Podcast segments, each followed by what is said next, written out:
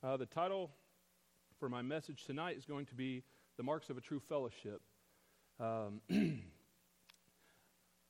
this is something that I'm very passionate about, that I've grown passionate about over probably the last four years of being here, three and a half years, or going on five, whatever it is. Um, but I've been here for a while, and this taking church seriously is something that has grown on me um, over the past four years of being here.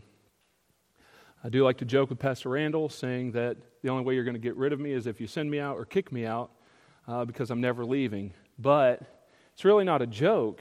Um, as many of you may know the story, but you know, I was look, I was desperate for a biblical church, and I was praying and praying and begging God, and I do believe with all of my heart that this is where God has sent me to serve, and it has been um, a great last four years, and I look forward to many more um, as serving in this church, whatever God would have me do.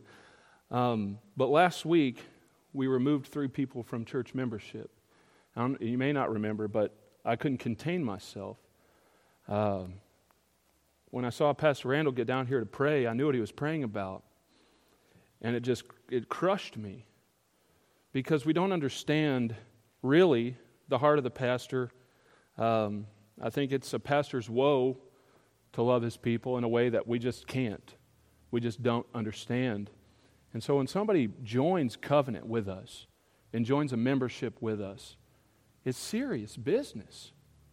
And to, to see somebody leave and to not take membership seriously is heartbreaking. And so I just couldn't contain myself. I, I lost all ability to control myself, and I just had to weep. Um, and, uh, but I'm thankful to have a church that loves me, loves each other, and it was okay. I knew I was okay. Um, but tonight I want to remind you, not that I'm giving a biblical defense for church membership, but I just want to remind you um, the membership that you took, or some of you have taken, some of you plan to take um, with this church. Maybe some of you have membership in another church. Um, but I want to remind you of the covenant that this church has. So if you're a member here, this is the covenant that you have made. It says, I covenant to love the church family by growing spiritually, being faithful in attendance and participation, supporting the ministries of the church through giving and service, seeking to preserve the unity of the church, maintaining a good testimony towards unbelievers. Now, we have to understand without that, we don't get the next part. We have to have individuals come together in unity for this next part. This is what the church covenants to us teaching you the Word of God, providing opportunities for growth, nurture, and service, uh, providing a framework for building fellowship and godly relationships, carrying out our responsibilities to reprove, uh, exhort, care for, and discipline, broadening the believer's concern and perspective towards those unreached by the gospel, evangelism. Now, it is my consensus that all of these are being supplied to us through this church because of the first part. We have a church body made up of individuals that commit to the second part, what the church does for each one of us. But you have to understand it doesn't work without all of us together. You don't get a church body without having individuals in covenant with one another. So I want to encourage you tonight as we look at this text to be serious about your covenant with this church, with the bride of Christ because of the gospel. This brings me to my text, which is Hebrews 10 23 through 25. If you'll open your Bibles with me.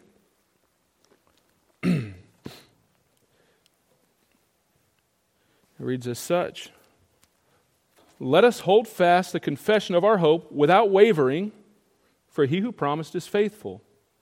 And let us consider how to stir up one another to love and good works, not neglecting to meet together, as is the habit of some, but encouraging one another, and all the more as you see the day drawing near. Now, we know this is a very popular passage, and studying it, I learned it means a little bit something different than we're used to using it for. Now, it can still be used in the same way, but the primary application is slightly different than what we're familiar with. Um, we like to hold we like to really think about the not neglecting to meet together without really considering what comes before or after, the consequences or, or the, the benefits of. Um, but bearing this in mind in your church membership and what you've covenanted here at this church or your church or what you plan to covenant here, there are three marks of a true fellowship of a body of believers. I would say the, the first mark is the superlative in fellowship, which is Christ. Our theme this year is Christ as superlative, the superlative nature of Christ. So Christ must be preeminent in all of our fellowship. He must be at the head of everything that we do here. The second would be the sanctification that takes place in fellowship, which is the ministry of the church toward each other. What we just talked about this covenant of exhortation, of rebuke, of church discipline, of offering opportunity, um, nurturing growth, those types of things. And then, thirdly, the strength in fellowship, the unity. Uh, this is the, the, the gospel uh, power that unites us all together in the body of Christ. Let's pray. Father in heaven, as I preach this word tonight, God, I do pray that the church would be encouraged. I pray that each person here who is in covenant with this church or another, God, that they would take that covenant seriously. That they would see that if they're here, it is a work of God. If they serve here, it is a work of God. If they have grown, it is a work of God. That all of this is to the glory of Christ. We're, we are just mere men and women hoping for a, for a better future in Christ, loving one another, learning how to live, learning how to care for each other, to forgive each other. But God is the Spirit of God that leads us in all truth, that directs us into righteousness, that points us to Christ, and may Jesus Christ receive all the glory in His name. Amen. So, the superlative in fellowship in verse 23 let us hold fast the confession of our hope without wavering, for he who promised is faithful. Now, in this passage, if you go back a little bit in verse 22, there are three let us statements. This gives the emphasis that we all need to be doing something together. This is emphasized in the passage. So in verse 22, you say, Let us draw near. This is drawing near to God, no longer through a temple veil, but let us draw near through the blood of Christ, uniting both Jew and Gentile, both Jew and Greek together. Uh, the second, let us draw near, is in verse 23. Let us hold fast, or, or I mean, the let us statement, let us hold fast the confession of our hope. This is the confession of faith in Christ accompanied by a submission to baptism, according to verse 22. You have the heart sprinkled clean, not by water, but by blood, and our bodies washed in baptism as a public testimony to the new life in Christ. So, this is not that you're confessing gospel truths, but this is that you're pr- confessing to believe these gospel truths. That when you stand up here before you take baptism, we do a profession of faith. That's what is happening here. That's what he's talking about. That let us do this let us hold fast to what we've confessed about what we believe in Christ. And then in verse 24, let us consider one another. If you look at uh, Philippians 2 3 through 7 really quick with me.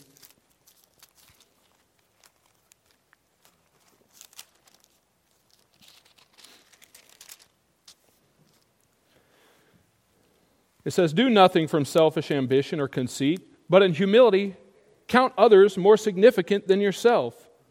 Let each of you look not only to his own interest, but also to the interest of others, having this mind among yourselves, which is yours in Christ Jesus, who, though he was in the form of God, did not count equality with God a thing to be grasped, but emptied himself by taking the form of a servant, being born in the likeness of men.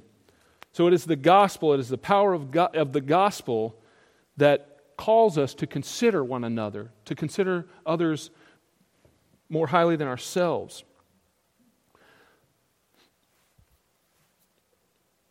All of this, uh, this letting us um, draw near to God, let us hold fast to our confession, let us consider one another. This is all from Christ. It is all in Christ, it is all for Christ. It's not directly for our personal benefit, our personal gain, but it is to elevate Christ in us. It is to give God the glory first and then we are mere recipients of that grace. He is the superlative in our fellowship. He is above all things. From Christ proceeds every thought of love, care, affection, good works, considerations, and all good things pertaining to the life and the health of the church belong to Christ. This is why there's no room for jealousy. If God gifts a man or a woman a, a gift to, for, for his glory, the rest of the church ought to give glory to God in that, not jealousy, not strife.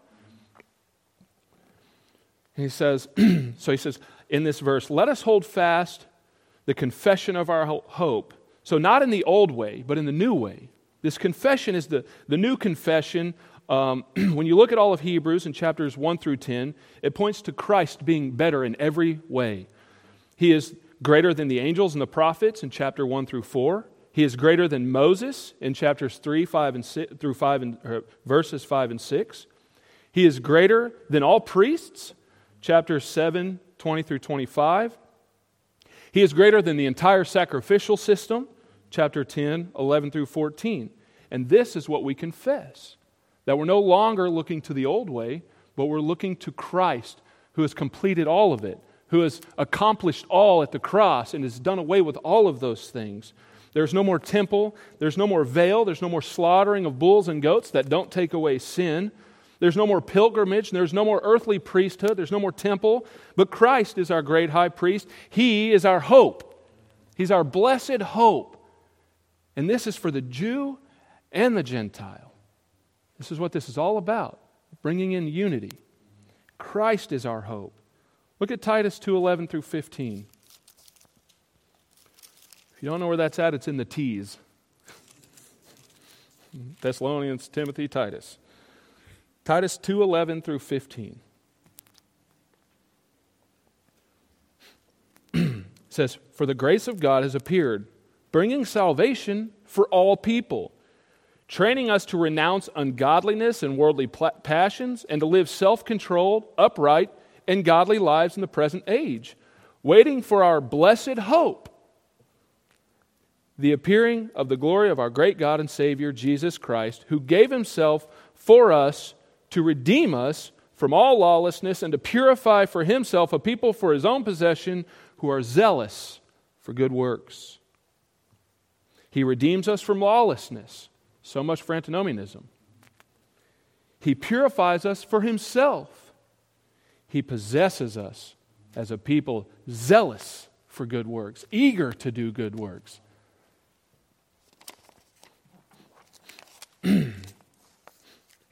This is what Christ does in us. And it says, it says in the verse in verse 22, do it without wavering. It says, Do this, let us hold fast the confession of our hope, who is Christ, without wavering. This is unbending, it's firm, it's not inclining. But if you think about it, really it would be not declining. Because if you waver on the gospel, on the truth, you're only going to something less. You're declining to something lower than Christ. There's nothing better. So you would be declining, but you would be inclining your ears to hear it. But we do this without entertaining the impossibility of the contrary that Christ didn't raise from the dead, that what Paul was teaching is not true, that it's not the Spirit of God, um, that the gospel that we confess could possibly not be true, that we don't waver on the gospel. We don't waver on the truths of Christ. If you look at 1 Corinthians 15, the gospel verses 1 and 2 Now I would remind you, brothers, of the gospel I preached to you, which you received, in which you stand, and by which you are being saved, if you hold fast to the word I preached to you, unless you believed in vain. Again, here he says, hold fast. It's holding fast to the gospel, to this confession. They go hand in hand. But you have to be convinced of it in your own heart, right? It's not just a vain profession. That's what Paul is talking about. Is people are just making a vain profession, but they're not convinced of it in their own heart. They don't honestly don't know if Christ truly raised from the dead. They honestly don't know if God exists. But the Bible tells us you must believe that He exists, and He's a rewarder for those who, who seek Him. Uh, in Acts nine twenty two, we can have confidence. We can have assurance. Paul a Hebrew, uh, a Pharisee of Pharisees, a man who knew the law. Acts 22 says, But Saul increased all the more in strength and confounded the Jews who lived in Damascus by proving that Jesus was the Christ. See, all of the Old Testament, in light of where we're at in Hebrews, points to Christ. And Paul is proving it to the Jews, and they're confounded. They don't have any answer to Paul what he's saying. If you look at Acts, uh, flip forward just a little bit more, chapter 17, verses 1 and 3, 1 through 3, it says, Now when they had passed through Amphipolis, Amphipolis and Apollonia, they came to Thessalonica, where there was a synagogue of the Jews. And Paul went in, as was his custom, and on three Sabbath days he reasoned with them from the Scriptures, explaining and proving that it was necessary for the Christ to suffer and to rise from the dead, and saying, This Jesus, whom I proclaim to you, is the Christ. So I can't convince you. Pastor Randall can't convince you. But it's only the Spirit of God through the Scriptures that is ever going to convince you that Christ has risen from the dead. It's the testimony of the Spirit of God. And you must be convinced of this. And when you are, you'll never let it go. You'll never let it go. It will rule and reign, and it will bother you until sanctification starts to take place. You will not be able to escape it. In verse 23, it says, Let us hold fast confession of our hope without wavering, for he who promised is faithful. What was the promise? It's 1 John 2 25.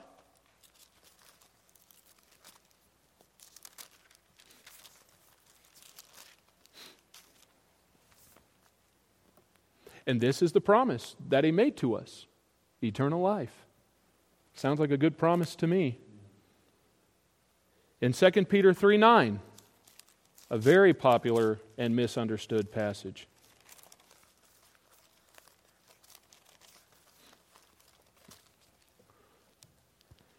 It says, The Lord is not slow to fulfill his promise, as some count slowness, but is patient toward you not wishing that any should perish, but that all should reach repentance. See, God is patient with us. He's not going to let any of us fall to the left or to the right. We may for a period, but God is faithful. If He's bore witness to you by His Spirit, He's going to keep you to the end. If uh, look at uh, John 6, 35 and 40. It's great comfort in these passages, a great hope for us as, as a church to be united together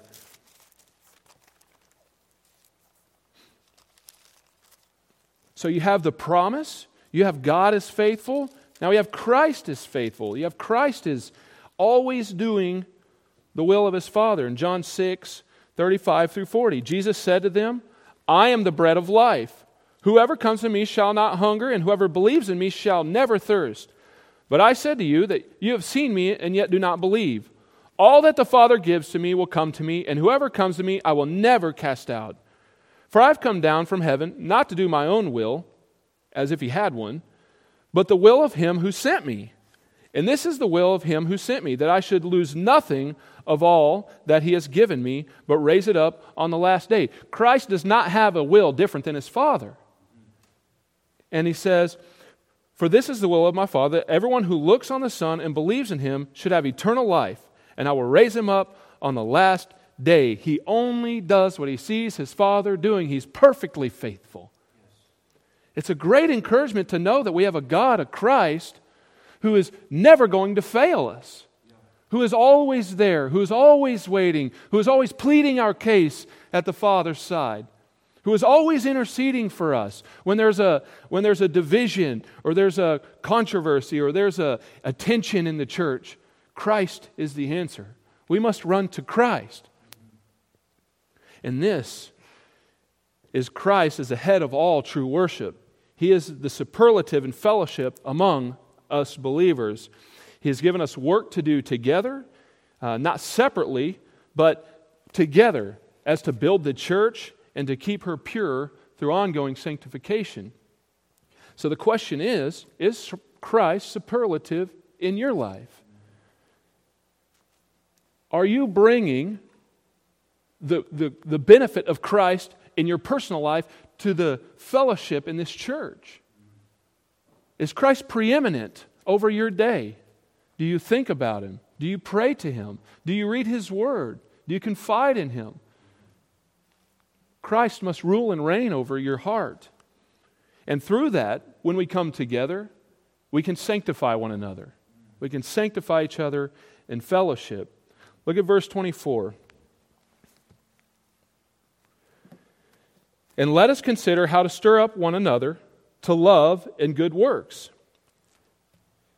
Uh, the NLT says, let us think of ways to motivate. NASB says, let us consider how to encourage. HCSB says, let us be concerned. NRSV says, let us consider how to provoke. It's the idea that we simply care enough about each other for the greater good of each other. How can I help my brother or my sister be better? How can I, how can I better their life? How can I show them love? How can I show them Christ in my own life? This is to, is to stir up. How can I stir them up? How can I stimulate? Uh, how can I provoke them to love and good works? The word here is a, a provocation which means to jab someone so they respond. They got this word, the commentary say they got this word from, uh, from physicians. So it would be like a strong reaction when you poke somebody with a scalpel or a needle. They're going to react. And you might think, you know, if this is what the gospel does, is this, how, if this is how the gospel is supposed to affect us and the sanctification that's supposed to take place, well, I've shared the gospel, and a lot of people don't react. Does that mean that it doesn't work? Well, stick a dead man with a knife. He's not going to react. He can't. He doesn't have a nature to react. His nature is dead. So, spiritually, if you stick somebody who's spiritually dead with the gospel, the only reaction is to not believe it. The only reaction is that the cross is foolishness to those who are perishing.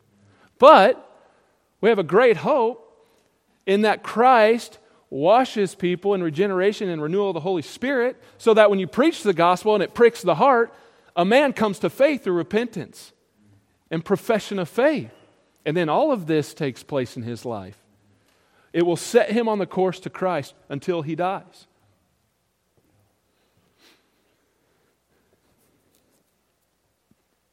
Ellicott adds, uh, though not expressly mentioned here, the converse thought is implied that we may ourselves thus be provoked. So, in provoking others, it's going to provoke yourself to good works, to love, because you don't want to be the hypocrite. Your conscience would bother you if you're telling others, well, you, you ought to do this. Hey, I want to encourage you. I want to encourage you. But then you yourself is not, are not partaking of it, are not applying it to your own life. You would be provoked in thought against yourself. So, this, the, the, uh, the converse here is implied that when we provoke others, it benefits us to, in provoking ourselves. And he says, Let us consider how to stir one another to love and good works. Well, it's because this love is what brings forth the fruit for God. It's the evidence of God working in us uh, that we love because He first loved us. He had to set His love on us. Uh, we read, we're reading through the Psalms right now in youth, and in the first 12 or 13 passages, there's two verses about God hating evildoers and God hating the wicked. We don't like to talk about that. Our culture doesn't like to think that God hates. But it's if God has love, he must hate that which is opposite of love by necessity. It's his character, it's his nature to perfectly love and to perfectly hate. We have to hate what God hates, and we have to love what God loves. Turn with me to Romans 6, chapter, chapter 6, verse 22.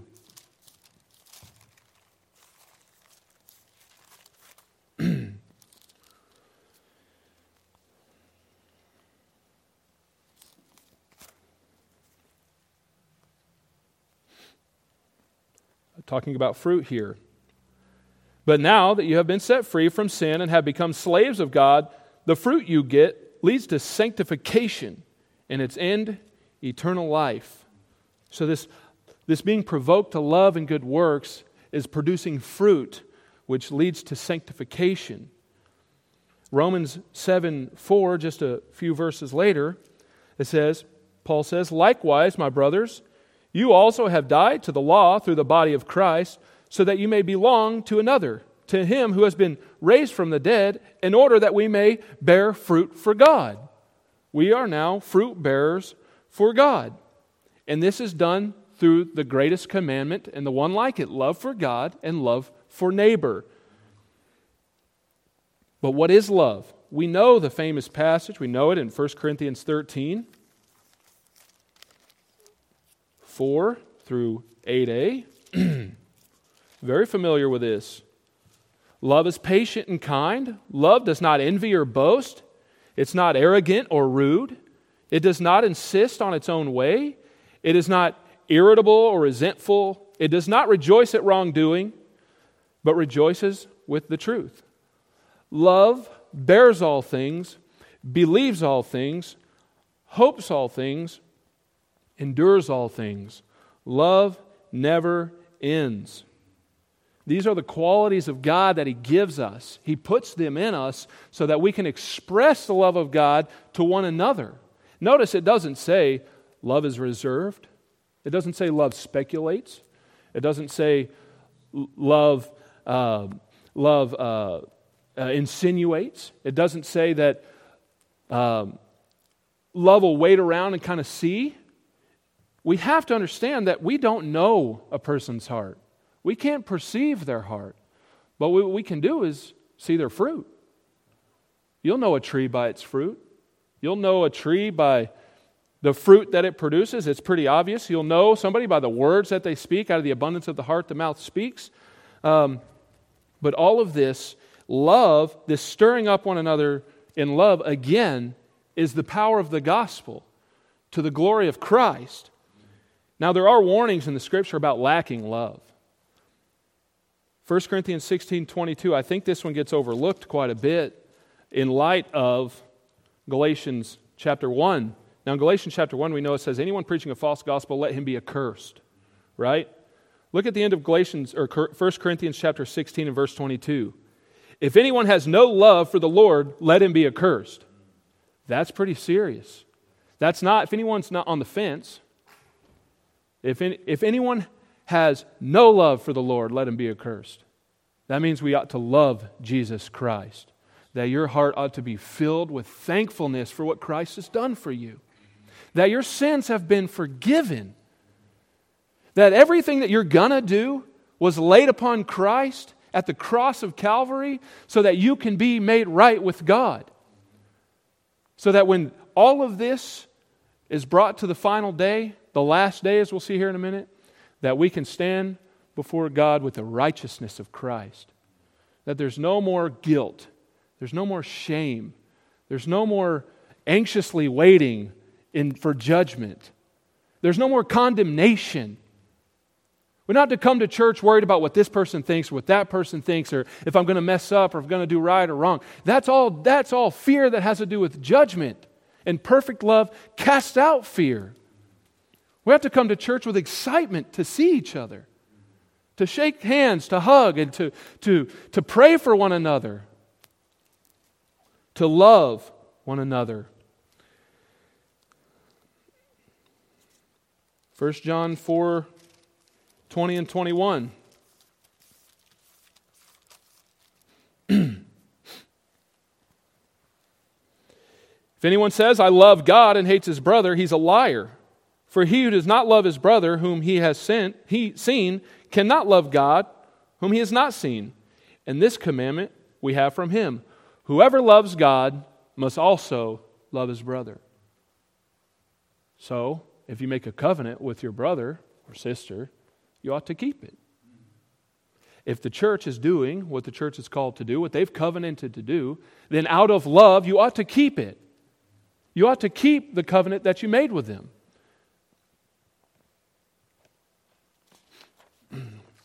We have this good work, stirring each other up to love, love God, love Christ, love the church, love the gospel, and good works. First, we have to understand that we're saved for good works. We're not just saved to go to heaven. We're not just saved to wait around on a blessed hope and ride this thing out, but we're saved for good works. Ephesians 2:10, for we are his workmanship created in Christ Jesus for good works, which God prepared beforehand that we should walk in them. So God already has a plan for your life. Right? People say um, God loves you and has a wonderful plan for your life. Yeah, he does in Christ, and they're called good works. They ain't preaching that in the four laws gospel, I promise you that. These good works are a result of saving faith, right? This is what faith works. This is what faith does to you. James 2:18. I will show you my faith by my works. He's, it's not a it's not like a, a boast or a jealous or like a like a prove the guy wrong type thing, but your works speak for themselves. You don't have to go around talking about you do this for the church and you do that and I get to preach here and you, we don't have to do any of that. You don't have to get on social media and say, oh, I did this for the, for the fellowship meal or I did that. Not that there's anything necessarily wrong, but your good works will show themselves.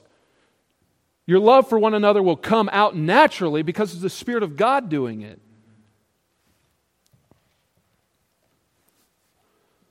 Good works bring glory to God. Matthew 5 14 through 16.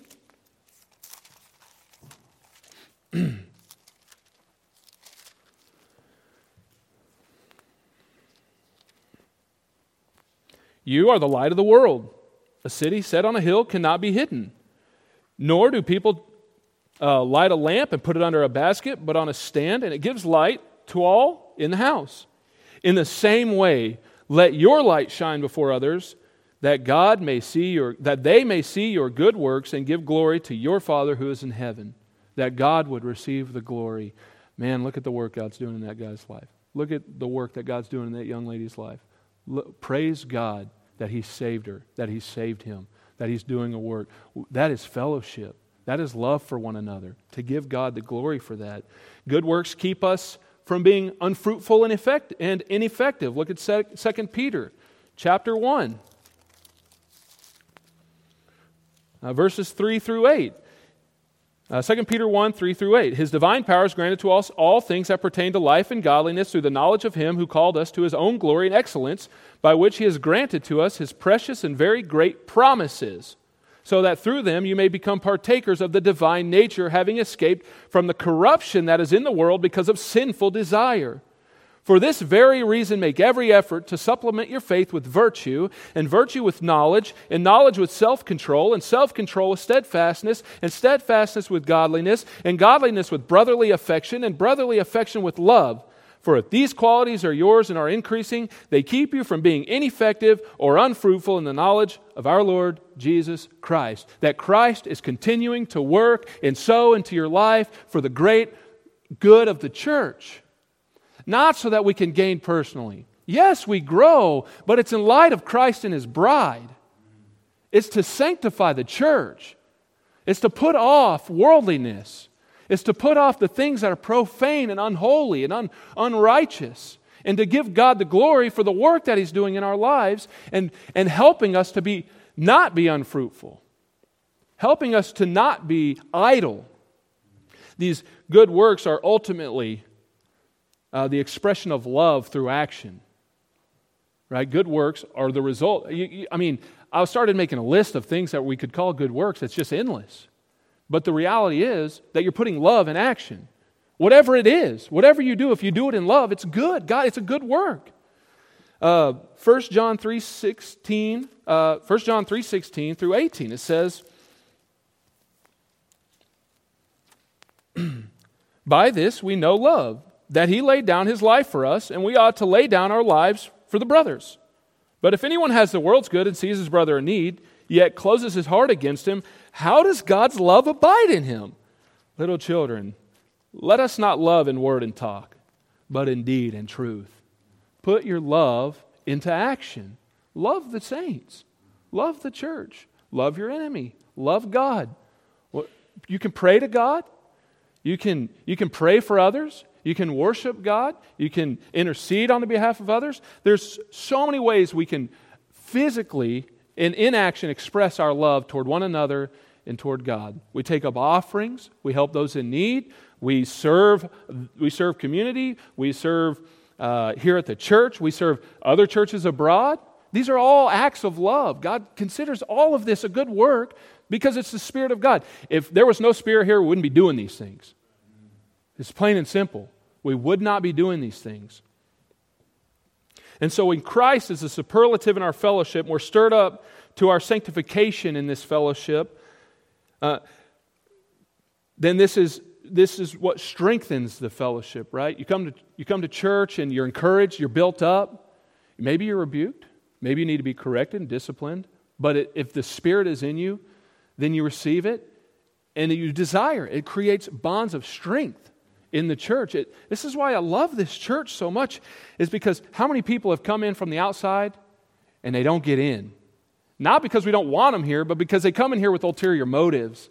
They come in here with, with lies or with deception or with trying to change what we're doing or trying to, trying to get us to believe something we reject that against our confession or whatever. Thank God that we have a pastor and Pastor John and deacons and people here, church members who are faithful enough to say no. We're going to protect this place against that. Uh, we're not going to let anybody come in here and disrupt what we have. This is we are united in Christ. I love being here. This strengthens our fellowship. Look at verse 25. This is where it gets a little we're going to we're going to learn something. I definitely learned something here. So verse 25 not neglecting to meet together, as is the habit of some, but encourage one another, encouraging one another, and all the more as the day drawing near.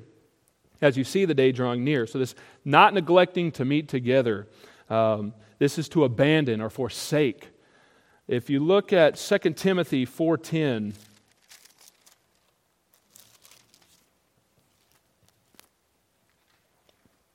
I'm going to go back to 9, but 2 Timothy 4 9 and 10. Do your best to come to me soon. Um, for, for Demas, in love with this present world, has deserted me and gone to Thessalonica. Crescens has gone to Galatia, Titus to Dal- Dalmatia. Luke alone is with me. He deserted him. This is the idea here. Not just neglect, not just not come to church every once in a while, but deserting to just cut off to just not attend. But it's not really about the volume of attendance. That's not what we're really dealing with here. They miss a day here and there, they miss every, once a month, whatever. It's really not what we're dealing with here. but this idea of abandoning and deserting, forsaking to meet together, um, this meeting together is an idea of the collection of all the saints, everybody coming together. Um, Gill writes and he says this word meet together is, is one word in the Greek, and it means not forsaking the assembling of ourselves together or the episynagogue of one another. So, of my church and their church. But the, the word here is to distinguish between the Christian church and the Jews. So, what was going on is that the Jews were not participating in fellowship with the Christians. They're forsaking unity with them and neglecting the gospel. But the implication is there for people who don't go to church. If this is talking about the Jews and, and, the Gentiles, or the Jews and the Greeks not fellowshipping together and saying we've got our own Christian thing going on over here and we got our own temple worship and stuff going on here and we're not keeping the gospel the main point like the author of Hebrews is trying to do, if you got somebody who's forsaking just even trying to participate in fellowship, it's much more severe the danger is much more real than we even anticipated. Because this is talking about people who are gathering together. So when we talk about oh, those who neglect in the sense that they don't ever come, the, the, the implications are far more severe. It's, it's like the lights are completely out for that. They have no understanding at all of the power of God. It's not that they're wrestling it out, it's that they just don't care and there's no Spirit of God there. Just can't be. Even here, he's trying to correct just bad theology, bad doctrine, bad understanding of the unity of Christ. And he's just trying to say, just get together in Christ. Let go of the temple, let go of the bulls and the goats, and let go of the veil and all of these things. Christ has finished it. Now the Jew and the Gentile, through the power of the gospel, are united.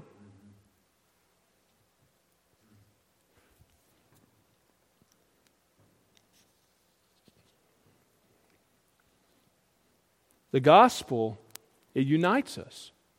It unites the outsider through repentance and faith to come inside. It doesn't divide us. It doesn't split us up. It doesn't isolate churches in pockets of America that have, that have nothing to do with anyone else. That's not the gospel. The gospel says, we've got a tiny little church here in Briar, Texas. You know, we're going to do all we can. We're going to do something in El Salvador. We're going to do something in Central America. We're going to do something in Honduras. We're going to do something in Mexico. We're going to do something in the Czech Republic. We're going to, we're going to try to spread the gospel and help support the gospel as far as we, and as wide as we can. That's the gospel. That's strength. That's us and them thousands of miles away in fellowship together on the Lord's day by the Spirit of God. That's unity. It's beautiful. he says this is their habit to neglect to meet together. The warning here, the danger here. Talking about churches isolating themselves is this is the first step towards apostasy. For the, for the churchman, the individual, to start isolating yourself is the first step toward apostasy. I want you to look at Galatians 2. There's a biblical illustration here. Verse 11 through 14. But when Cephas came to Antioch, I opposed him to his face because he stood condemned. Very strong language. For before certain men came from James, he was eating with the Gentiles, like what he ought to have been doing. But when they came, he drew back and separated himself, fearing the circumcision party.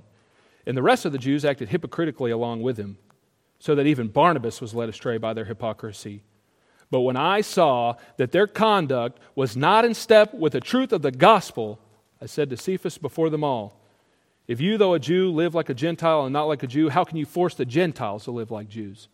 He stood condemned because he was denying the very gospel that was supposed to bring them together out of fear for the circumcision party, out of fear for the Jews. That's exactly what's happening in Hebrews. That's what they're doing to the Jews are doing to the Gentiles. And the author's saying, no, no, no. Come together. Don't do this. Don't neglect to meet because it's condemning because of the gospel implications. And if we continue down this path of separation, if a church continues down that path of divi- divisiveness, division, separation, and isolation, it just leads to full blown hypocrisy or full blown apostasy. Uh, look at in Hebrews chapter 10, verses 26 through 29. For if we go on sinning deliberately after receiving the knowledge of the truth, there no longer remains a sacrifice for sins, but a, fear, a fearful expectation of judgment and a fury of fire that will consume the adversaries.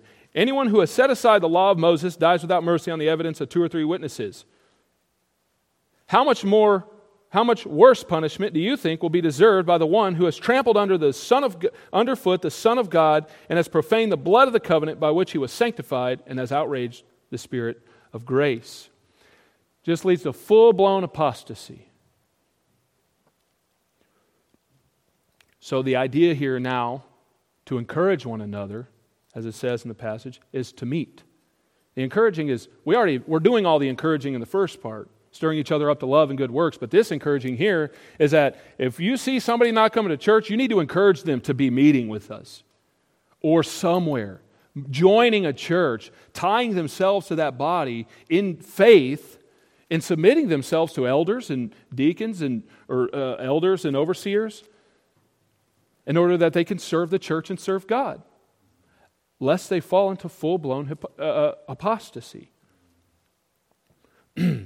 uh, this idea of encouraging one another all the more as you see the day draw near, it's not to condemn or to apostatize somebody, but it's to encourage them to assemble together, um, which is the, the greater good in view here for keeping them um, in step with the power of the gospel, that it does unite us, it does break down these barriers and these walls um, that were in place, and it brings us together.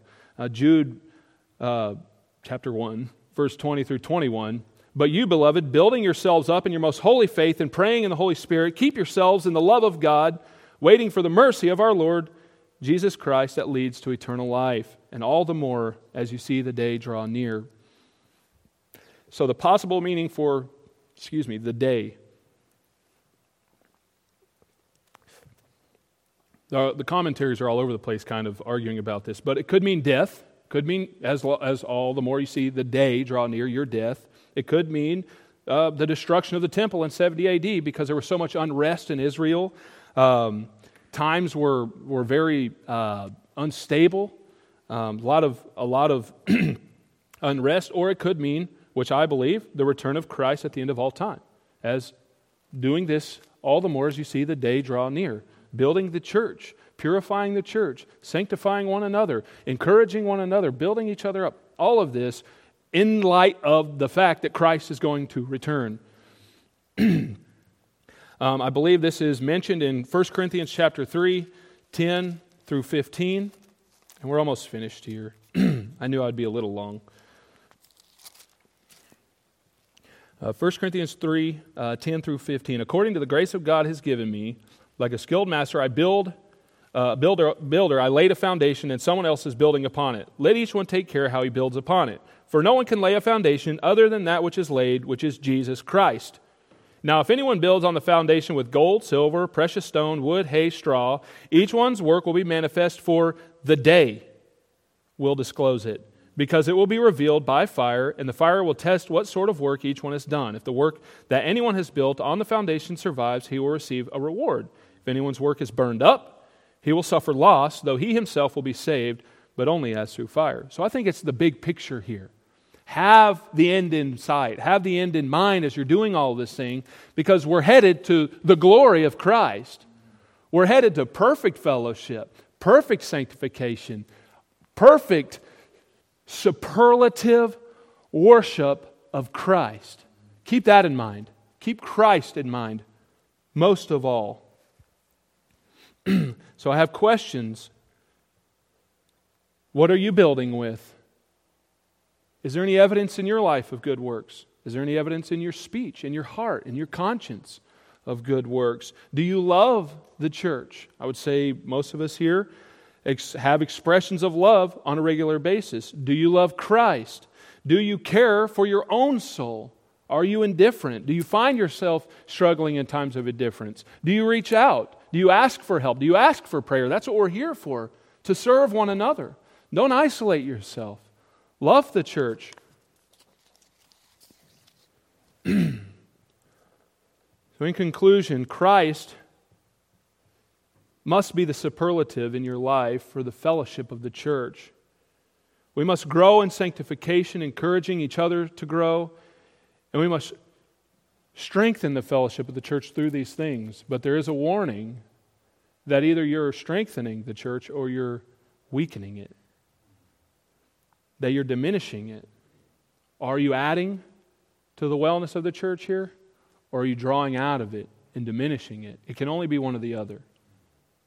you must put the gospel and the Lord Jesus Christ first in your life. So many people will say, uh, The church has never done anything for me.